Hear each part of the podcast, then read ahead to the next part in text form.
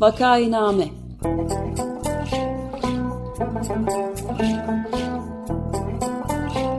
Salgın günlerinde memleket manzaraları. Hazırlayan ve sunanlar Güven Güzeldere, Ömer Matra ve Özlem Tekin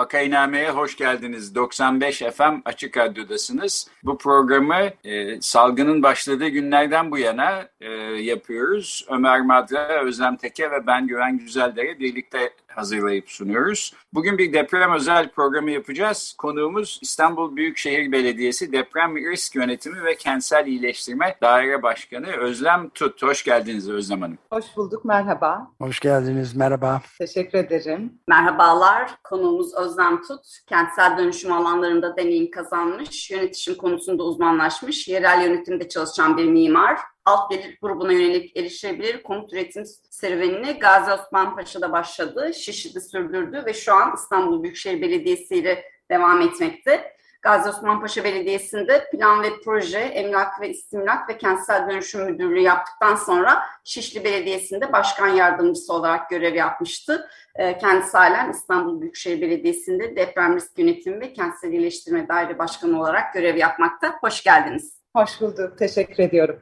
Şimdi biz senede bir yaklaşık deprem üzerine bir program yapıyoruz. Ben aslında bu programa başlamadan önce konuğumuz Özlem Tut'la temasa geçmemi sağlayan e, arkadaşım ve pazar kuşağından programcı komşum Akif Burakatlar'a da burada teşekkür edeyim.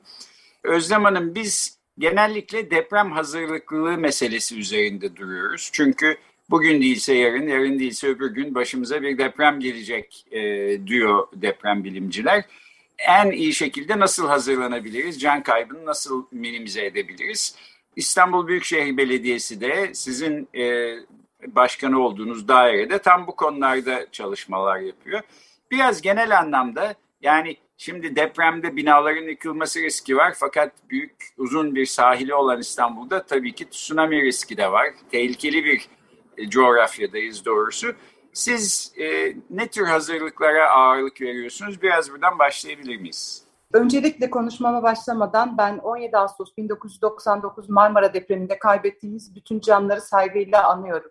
Ee, ben ve ekibim bu depremi deneyimleyen kişiler olarak aslında her gün bu bilinçle işimize geliyoruz. Genelde bunu böyle çevremdekilerle, arkadaşlarımla konuştuğum zaman onlar bile bir geriliyor, üzülüyor. Ya biz gece uyuyamıyoruz sen bu işi nasıl yapıyorsun, her sabah işine nasıl gidiyorsun diye soruyorlar ama bizim işimiz bu. Biz sürekli hem çalışmak hem bunu hatırlatmak zorundayız. Ee, Büyükşehir Belediyesi'nde de aslında geniş kapsamlı çalışmalar yürütüyoruz. Ben bunu e, genel hatlarıyla üç ana başlıkta bahsedeceğim. Ben devamında yine detaylarını konuşabiliriz. Ee, birinci başlığımız bilimsel çalışmalar. Hani tsunami diye bahsettiğiniz işte bunun e, altındaki bir iş.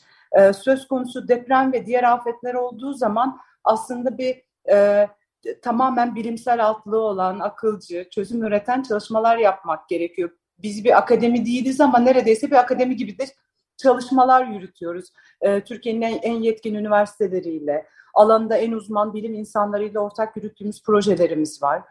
E, bunun dışında ikinci ana başlığımız yapısal çalışmalar. Hem yapısal çalışmalar, çözümler ve uygulama projeleri yürütüyoruz. Üçüncü en önemli kısmı da toplumsal hazırlık bildiğiniz gibi hem deprem öncesinde neler yapılmalı, sırasında, sonrasında işte toplumsal dayanışma çok önemli. Bununla ilgili de e, çalışmalar devam ediyor. Şimdi yaşımız yaşı tutanlar 1999 depreminin nasıl bir felaket olduğunu hatırlıyorlar. Ben de gayet iyi hatırlıyorum. Şimdi şu tür ölçümler ya da öngörüler yapılıyor mu acaba? Mesela merak ettiğim şeylerden bir tanesi bu. Yarın bir deprem olsa işte diyelim 7.2 şiddetinde ve 40 saniye süren bir deprem olsa e, can kaybı yaklaşık ne olur? Ne kadar bina yıkılır İstanbul'da? Eğer böyle bir öngörü e, mümkünse, şimdi yani deprem olduğu zaman e, can kaybını e, sıfıra indirmek imkansız gözüküyor. Ama Bazı ülkelerde işte bir deprem binlerce can kaybına sebep olurken bazı ülkelerde on binlere çıkıyor bu sayı. Bazı ülkelerde ise yüzlere iniyor. Biz de bunu minimize etmek derdindeyiz herhalde. Ee, geçen sene bu zamanlar 2021 Ağustos'unda e, böyle bir öngörü yapmaya çalışsak ve bugün böyle bir öngörü yapmaya çalışsak bu sayının azalmış olması lazım. Yani sizin yaptığınız hazırlıklar sonuçta can kaybı ve e, yıkılacak bina sayısını bir şekilde azaltmayı herhalde hedefliyor. Bu tür bir ölçüm yapılıyor mu? E, birinci sorum bu. E, tabii ki bu tür bir ölçüm yapılıyor. E, hasar tahmin çalışmaları diyoruz biz buna. E, bunlar güncelleniyor sürekli. Ama maalesef ki şöyle bizim e, çok sağlıklı, dinamik bir bina envanterimiz yok. İstanbul dahil Türkiye'nin hemen hemen hiçbir şehrinde. Şu an biz bu bina envanterini en sağlıklı şekilde güncellemeye çalışıyoruz. Bunun en önemli ayağı da hızlı tarama e, yöntemimiz. E, bu yöntem sayesinde bina 2000 yılından önce yapılmış özellikle yapıları tek tek gidip bir hızlı taramaya tabi tutuyoruz ve deprem performansını ölçüyoruz. E, bu rakamlar da tabii ki değişiyor yani hasar tahmin çalışmalarımız. Peki bir de e, şunu sorayım. E, şimdi zamanımız sınırsız olsa yani depremin daha bir yüz sene olmayacağını bilsek herhalde yapmayı hedefleyeceğiniz her şeyi yapabilirsiniz. Ama depremin ne zaman geleceği belli değil. Dolayısıyla bu hazırlık sürecini bir yerde e, yarıdan bölecek e, muhtemelen. Yarın da olabilir, 10 sene sonra da olabilir. Şansımız yoksa, şansımız varsa 20 sene sonra halen olmamış olabilir. Sizin bütün hedeflediğiniz e, deprem hazırlıklı çalışmalarına baktığımız zaman genel bir çerçeve içinde bunun yaklaşık ne kadarını yapabildiniz bugüne kadar veya tamamına erdirmek, sonuna kadar götürmek için e, kaç yıl gerekirdi? Kaç yılınız olsa sonuna kadar götürebilirdiniz? Şimdi hani böyle işte kaç yıl gerekir, e, şiddeti, süresi bununla ilgili cevaplar tabii ki hani çok sansasyonel şeyler oluyor ama açıkçası hani tabloyu şöyle özetleyebiliriz. 1999 depreminden sonra yaşadığımız işte 2011 yılındaki Van depremiyle birlikte onun ardından e, işte en köklü çözüm diyebileceğimiz çıkarılmış bir kanun var elimizde. 2012 yılında çıkan 6306 sayılı afet riskli alanların dönüştürülmesi hakkında kanun. Bütün çalışmalarımızın dayanağı bu hepimizin tabii bu kanunlara tabi olduğumuz için. Bu kanuna da geri dönüp baktığımızda bugün itibariyle aslında hani tartışılması gereken gerçekten amacına hizmet etmiş miydi bu kanun? Ne kadar yapı dönüş? Bu kanun kapsamında üretilen projeler gerçekten risk içeren bölgelerde mi? E, bu riskli konutlarda yaşayan kişiler mi geçti bu konutlara? Bunları bir e, döküp bakmak gerekiyor. E, biz bununla ilgili de yaptığımız çalışmalarda gördük ki aslında çok sınırlı sayıda yapı dönüşebilmiş. Size riskli yapılarla ilgili rakamı vermem gerekirse İstanbul'da 2021 yılı sonu itibariyle toplamda 327.427 adet konut ve 46.393 adet iş yeri yıkılmış, yenilenmek üzere. Yani yapı stoğumuzu ve nüfusumuzu düşündüğümüz zaman bu oran o kadar küçük ki İstanbul ölçeğinde ee, ve bizim yaptığımız hızlı tarama sonuçlarından da aslında karşılaştığımız tablo maalesef ki ağır. Ee, onunla ilgili de güncel rakamları vermek isterim ben bu vesileyle.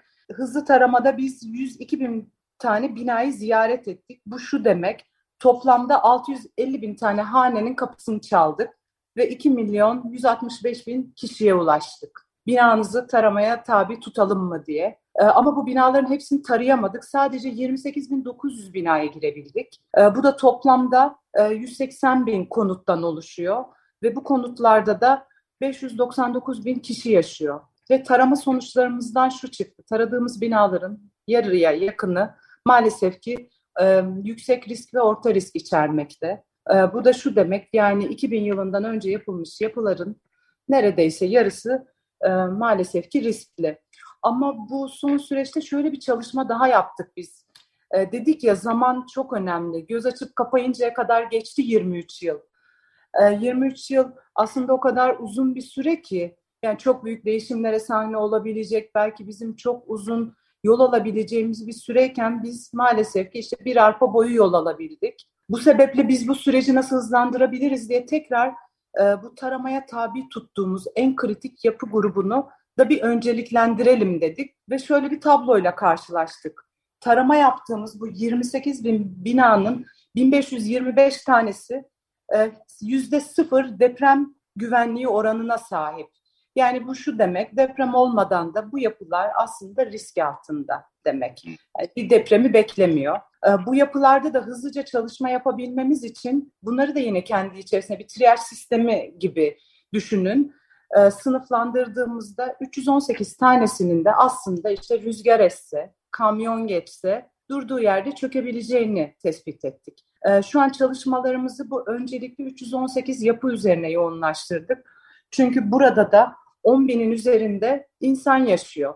Bizim birinci önceliğimiz e, önce can sonra da mal güvenliklerini sağlamak burada yaşayan e, İstanbulluların. Bu kapsamda da e, birkaç tane strateji geliştirdik. E, zaten başkanımızın da açıklamaları oldu. Şu an bununla ilgili hazırlıkları yapıyoruz. E, devamında dediğimiz gibi bu hızlı tarama devam edecek. E, hemen hemen İstanbul'un bütün ilçelerine yayıldık ama bazı ilçelerde çok sınırlı oranlarda yapabildik. Buradan aslında İstanbullulara şöyle bir çağrım da olacak. Ee, biz hem bu bir vatandaşlık görevi, binamızın, yaşadığımız yerin ne durumda olduğunu bilmek zorundayız. Belediye olarak bizim de görevimiz bu. Biz de o binanın durumunu bilmek zorundayız ki önceliği neye vermeliyiz, hangi binalara. Ee, bu açıdan bu çalışmayı biz önemsiyoruz. Ee, şu aşamada diyebileceklerim bunlar bina tespitiyle ilgili. Peki bir de prosedür üstüne bir şey sorayım. Ömer Bey'in de bir sorusu vardı. Sonra da sözü ona bırakayım. Hı hı. Ee, şimdi diyelim bir mahalleye gittiniz. Binaları inceliyorsunuz. İşte e, depremde yıkılma riski yüksek olan e, 3-5 bina tespit ettiniz. Fakat tabii bunların içinde insanlar yaşıyor. Dairelerde aileler var. E, siz e, ne diyorsunuz? Yani bu insanlara siz buradan çıkın biz bu binayı yenileyelim, depreme karşı güvenlikli hale getirelim. Sonra yeniden taşının mı diyorsunuz? Bunu diyorsanız bu insanlara bir para desteğinde bulunuyor musunuz? Bu para desteğinin fonu nereden geliyor? Nasıl sağlanıyor? Genel olarak işleyiş e, nasıl nasıldır?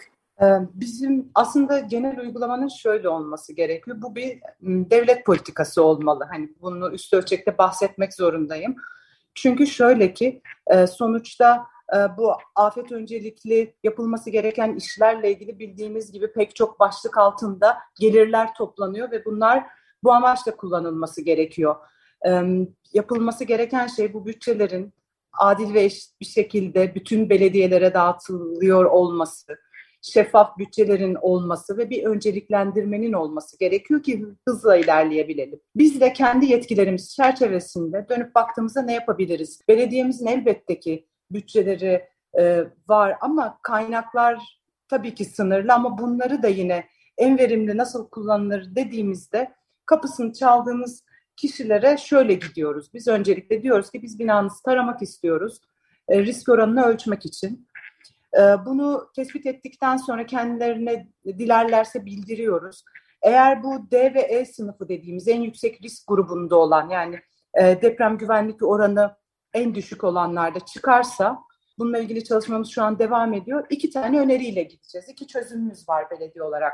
Ee, birinci konu şu, e, bu konutlardan hızlıca çıkmalarını sağlamak ve güvenli yerlerde yaşamalarını sağlamak. Ee, bunun için de tabii ki e, bir kira desteği yapmayı hedefledik biz. Ee, şu an bakanlığın kanunen İstanbul'da öngördüğü kira desteği 1150 lira. Yani bugün içinde bulunduğumuz koşullarda 1150 e, liraya kiralanabilecek bir yapı var mı soruyorum size de. Nasıl bulabilir bu insanlar?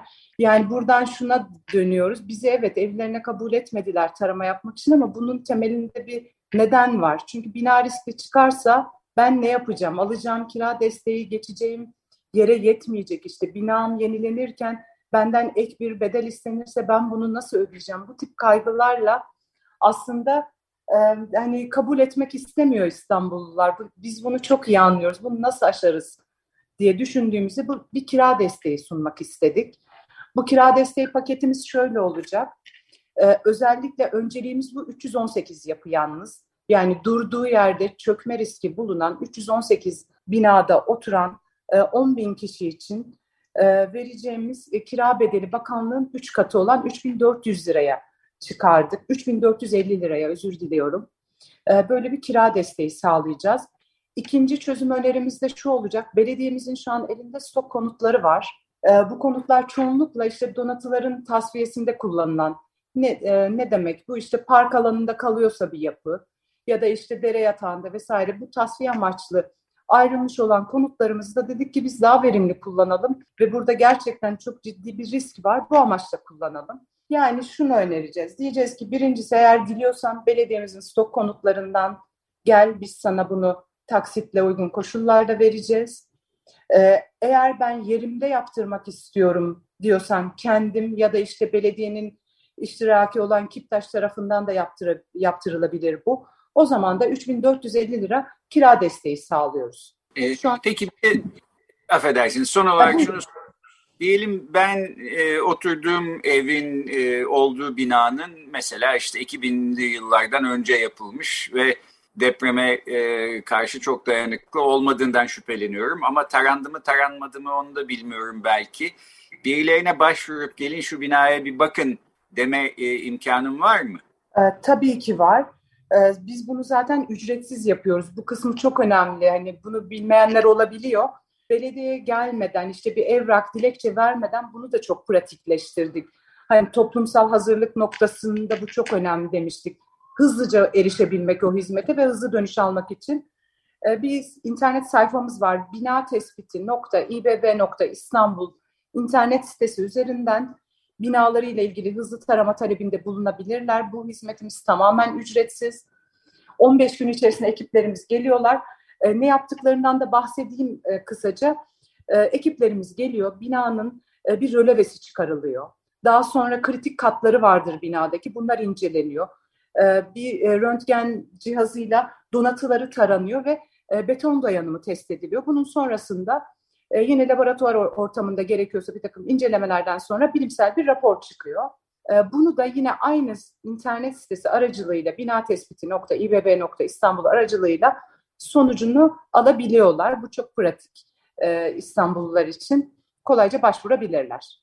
Peki, evet. çok teşekkür ederiz. Şimdi Ömer Bey'e bıraktım sözü. Ben de bu teknik çok aslında gayet insanı e, düşün şey yapan e, tatmin edici diyebileceğim teknik açıklamaların üzerine e, konuyu birazcık da bir şeyden ele almak e, siyaset sosyolojisi diyebilirim. Yani genel demokrasinin toplumun işleyişi açısından. Çünkü Türkiye tarihinin gördüğü en büyük felaketlerden biri olduğunu da İstanbul Büyükşehir Belediye Başkanı da söyledi. En büyüğü belki de. Şimdi bu 17 Ağustos 1999 depreminin tek bir faydası olduysa eğer eğer böyle bir şeyden bahsetmek mümkünse o da kamuoyuna başlıklı bir bildiri olsa gerekir diye yazmıştık biz açık kitapta bunu 2010 yılında. Ee, şimdi e, şöyle bir şey var. Bu 68'ler Birliği Vakfı'ndan Haşmet Atahan'la başlıyordu ve 101 sivil toplum kuruluşunun ortak imzasıyla Zekeriya Köy Sivil İnisiyatif Grubu da Aylin Ayar imzasıyla biten 101 sivil toplum kuruluşunun ortak imzasıyla belli başlı gazetelerin o zamanki hemen hepsinde tam sayfa olarak yayınlandı. Kamuoyuna diye bir bildiri. Daha sonra da kısa bir süre sonra da hemen e, yayınlanmasını takip eden birkaç gün içinde imzacı kuruluşların sayısı da 130'u aşmıştı. Yani esas olarak devlet görevlilerine doğrudan hitap eden bildiride 17 Ağustos'un bu 1 Eylül 1999'da yayınlandı. 17 Ağustos'un ülke tarihinde bir milat teşkil ettiği ve bireylerin devlet için değil devletin bireylere hizmet için var olduğu alabildiğince yüksek bir sesle dile getirildi. Bu Türkiye'de benim görebildiğim kadarıyla ilk defa oluyordu. Ülkede sivil toplumun ilk kez topluca konuşmaya başladığını gösteriyordu bu bence. Dahası da kimi yazarlar o zaman gazeteciler 23 sene önce bildiriyi ülkede bir demokratik devrimin belgesi olarak da nitelediler. Peki şimdi şöyle 23 yılın arkasından baktığımızda ne diyebiliriz? Yani bildiride öngörülen yeni yol tutulup tutuldu mu, tutuldu mu, tutulmadı mı? Bu demokratik devrimin tırnak içinde daha başlarken kendi kendine sönüp sönmediği ya da böyle işler böyle gelmiş böyle giderin bu senaryoların ülke üzerindeki egemen konumunu sürdürüp sürdürmediği de tartışılabilir. Siz ne diyorsunuz? Ben o tarihte bir mülakat yaptığımda ciddi bir öğretim üyesiyle adam akıllı bunun gerçekleşip gerçekleşemeyeceği konusunda ciddi bir tartışmaya girmiştik. Siz Peki de... gerçekleştiğini mi öngörmüşsünüz? Gerçekleşeceğini mi öngörmüşsünüz? Ben gerçekleşeceğini öngörüyordum. O şimdi müteveffa olan, hayatta olmayan profesör de fazla iyimser bulmuştu. Galiba o çıktı bana göre ama o haklı çıktı. Siz ne diyorsunuz? Ama şöyle dediğimiz gibi 23 yıl kısa bir zaman değildi. Tabii ki çok yol almış olabilirdik. Ee, bunun elbette hani devlet olarak e, ciddi bir sorumluluğu var. Çünkü neden? Hani bunu kişilerin insafına bizler bırakamayız. Yani kanun koyucunun mutlaka düzenlemeler yapması gerekiyordu. Hani böyle işte ucu açık bireysel çabalara indirgendiğinde sonuç bu. Ama vatandaşlar olarak da bizim görevimiz var. O zaman biz de neden daha güvenli, sağlıklı yaşam alanlarında yaşamayı talep etmiyoruz? İşte bu ülkede bugüne kadar 1948'den bu yana 22 tane imar affı kanunu çıktı. Evet e, devlet bunları çıkardı ama vatandaşlar da işte bunlara başvurdu. Hani kimse de şunu sorgulamadı. Evet bu imar affı kanunu çıktı ama benim binam hala depreme güvensiz, hala kaçak. Hani bunlar da hiç sorgulanmadı. Bu iki tarafı da ilgilendiren bir şey. Hem kamuyu hem de e, vatandaşlar olarak bizleri demek ki e, birazcık daha e, zamana ihtiyacımız var.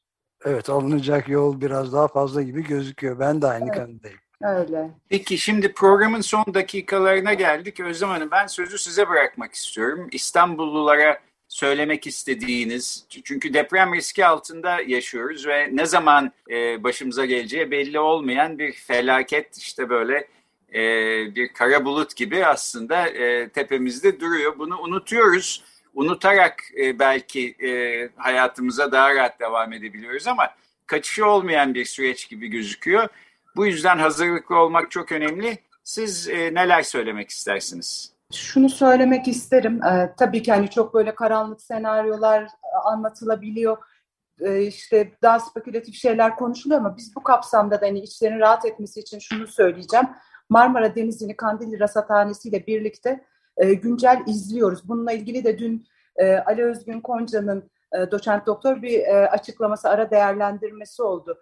Biz hem e, fayı çok yakından izliyoruz, takip ediyoruz. Aynı zamanda güzel şeyler de söyleyeyim. E, hızlı müdahale ve erken uyarı sistemimizin altyapısını oluşturduk. E, yani İstanbul'da deprem sonrası e, yaşanabilecek ikinci afetlerin önüne geçebilmek için e, bize 10-15 saniye kadar zaman kazandıracak bu sistem. Biz bunu çok önemsiyoruz. Marmara Denizi e, ve çevresiyle birlikte e, hizmet edecek e, bir sistem bu. İvme ölçerleri ve erken uyarı istasyonlarını entegre ettik birbirine. E, bunun altyapısını hazırladık. Bunun dışında da yine dediğim gibi İstanbullu olarak aslında bizim her zaman birinci önceliğimiz işte metrekareler, inşaat alanları, katlar değil, güvenli, sağlıklı yaşam alanları talep etmek olmalı. Beni davet ettiğiniz için çok teşekkür ediyorum. Sağ olun. Peki biz de teşekkür ediyoruz. Biz aslında 2020 senesinde iki sene önce yine Ağustos ayının üçüncü haftasında e, bu programı Tayfun Kahraman'la yapmıştık evet. Tayfun Kahraman malum Gezi davasından e, neydi belirsiz bir gerekçeyle e, de kondu. Ama kendisine buradan bir selam, e, selam. gönderip olalım. E, İstanbul e, deprem hazırlıklılığı konusundaki bütün çalışmalarınız ve bize verdiğiniz bilgiler için de teşekkür ediyoruz. Bundan sonrası için de kolay gelsin diyoruz. Çünkü işiniz e, çok, yolunuz uzun. E, sağ olun yeniden. Çok teşekkür, teşekkür ederiz. Çok sağ olun. Görüşmek üzere. Teşekkür ederim.